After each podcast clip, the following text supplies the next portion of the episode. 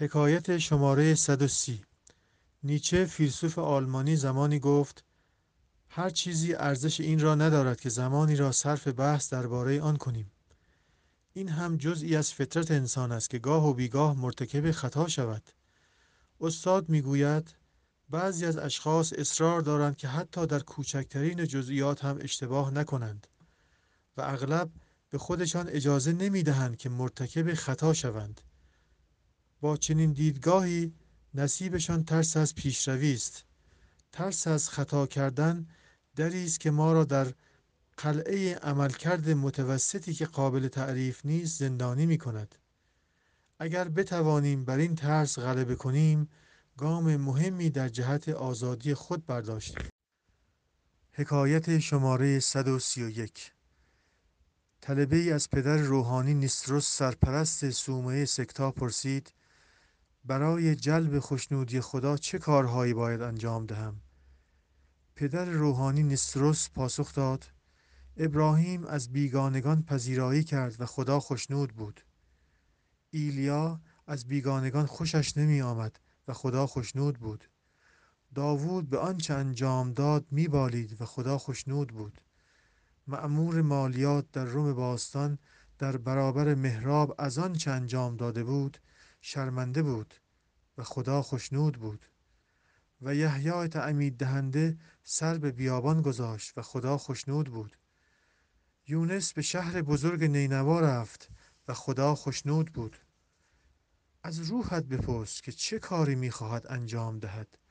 وقتی روحت با رویاهایت هم نوا باشد خدا را خوشنود می کند حکایت 132 یک استاد بودایی با شاگردانش پیاده به سفر می رفت که متوجه شد شاگردانش در بین خودشان در یک مورد که کدام یک بهترند بحث می کنند یکی گفت من پانزده سال تمرین مدیتیشن کردم. دیگری گفت من از روزی که از خانه مادر و پدرم بیرون آمدم کارهای خیر انجام دادم. سومی گفت من همیشه های بودا را به کار بستم. هنگام ظهر برای استراحت زیر درخت سیبی نشستند. شاخه های درخت زیر بار میوه خم شده بود به طوری که نوک شاخه ها به زمین می رسید درخت هرچه پربارتر باشد سر به زیرتر است. خردمند واقعی کسی است که فروتن باشد. درختی که میوه‌ای ندارد شاخه هایش با غرور سر خود را بالا می گیرند احمق همیشه خود را بهتر از دیگران می داند. حکایت 133 آنتونیو ماچادو می‌گوید جز به جز قدم به قدم ای ره گذر راهی وجود ندارد. راه برای اینکه پیموده شود ساخته می شود با قدم برداشتن در راه راه ساخته می شود و اگر برگردید و به پشت سر بنگرید تنها چیزی که خواهید دید جای پاهایی است که روزی پاهای شما مجددا آنها را میپیماید. ای ره گذر راهی وجود ندارد. راه برای اینکه پیموده شود ساخته می شود حکایت 134 عیسی در شام آخر دو تن از حواریون خود را با یک لحن و یک آهنگ ملامت کرد. هر دوی آنان مرتکب همان گناهانی که عیسی پیش بینی کرده بود شدند. یهودای اسخریوتی به خود آمد و حکم به نابودی خود داد. پتروس هم بعد از سه بار انکار تمام معتقداتش به خود آمد. اما پتروس در لحظه حساس مفهوم واقعی پیام عیسی را درک کرد و استغفار نمود و با فروتنی پیش رفت. او نتوانست خودکشی را برگزیند. اما به جای این کار با سایر حواریون روبرو شد و باید چنین گفته باشد. بسیار خوب. تا زمانی که نژاد بشر پابرجاست از خطاهای من صحبت کنید. اما به من اجازه دهید که آنها را اصلاح کنم. پتروس این را فهمید که عشق بخشنده است. یهودا هیچ چیزی را نفهمید. حکایت 135 نویسنده مشهوری با دوستی قدم می‌زد. پسر بچه ای وارد خیابان شد تا به آن طرف خیابان برود.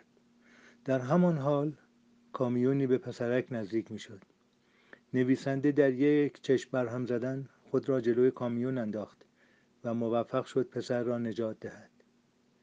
اما قبل از اینکه کسی بتواند او را به خاطر اقدام قهرمانانه اش تحسین کند یک سیدی به صورت پسرک زد و گفت پسرم گور ظاهر را نخور.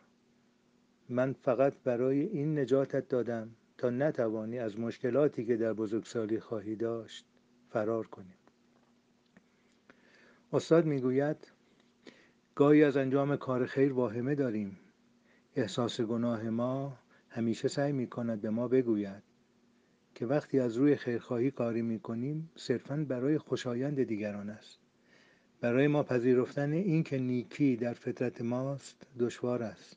کارهای خیرمان را زیر نقاب تنه و بیتفاوتی می پوشانیم انگار که زندگی مترادف با ضعف است حکایت 136 عیسی به میز مقابلش نگاه کرد. در این فکر بود که بهترین نماد این که مدتی روی زمین زندگی کرده چیست.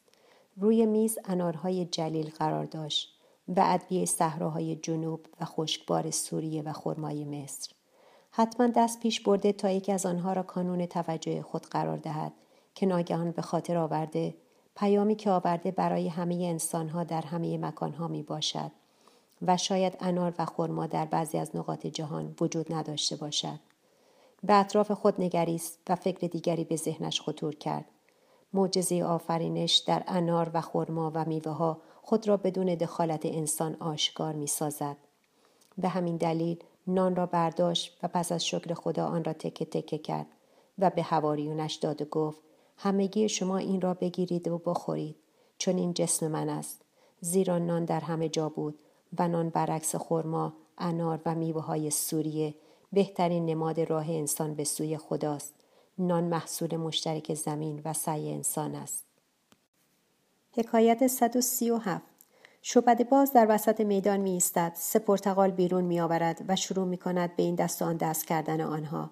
مردم دور او جمع می شوند و ظرافت و تردستی او را در این حرکات تحسین می کنند یکی از کسانی که در آنجا حضور دارد به مسافر می گوید زندگی هم کم و بیش همینطور است.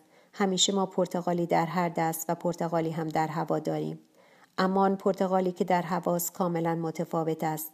آن پرتغال با توانایی و تجربه به هوا انداخته شده اما مسیر خودش را طی می کند ما هم مثل شعبد باز رویای خود را به جهان پرتاب می کنیم ولی همیشه کنترلی بر آن نداریم در چنین مواقعی باید بدانی که چطور خود را به دست خدا بسپاری و از او بخواهی که آن رویا مسیر خود را طی کند و در حالی که کامل شده به موقع دوباره به دست تو بیفتد.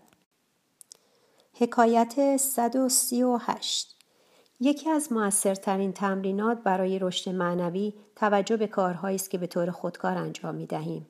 مثل نفس کشیدن، باز کردن و بستن چشمها یا توجه به پدیده های اطرافمان.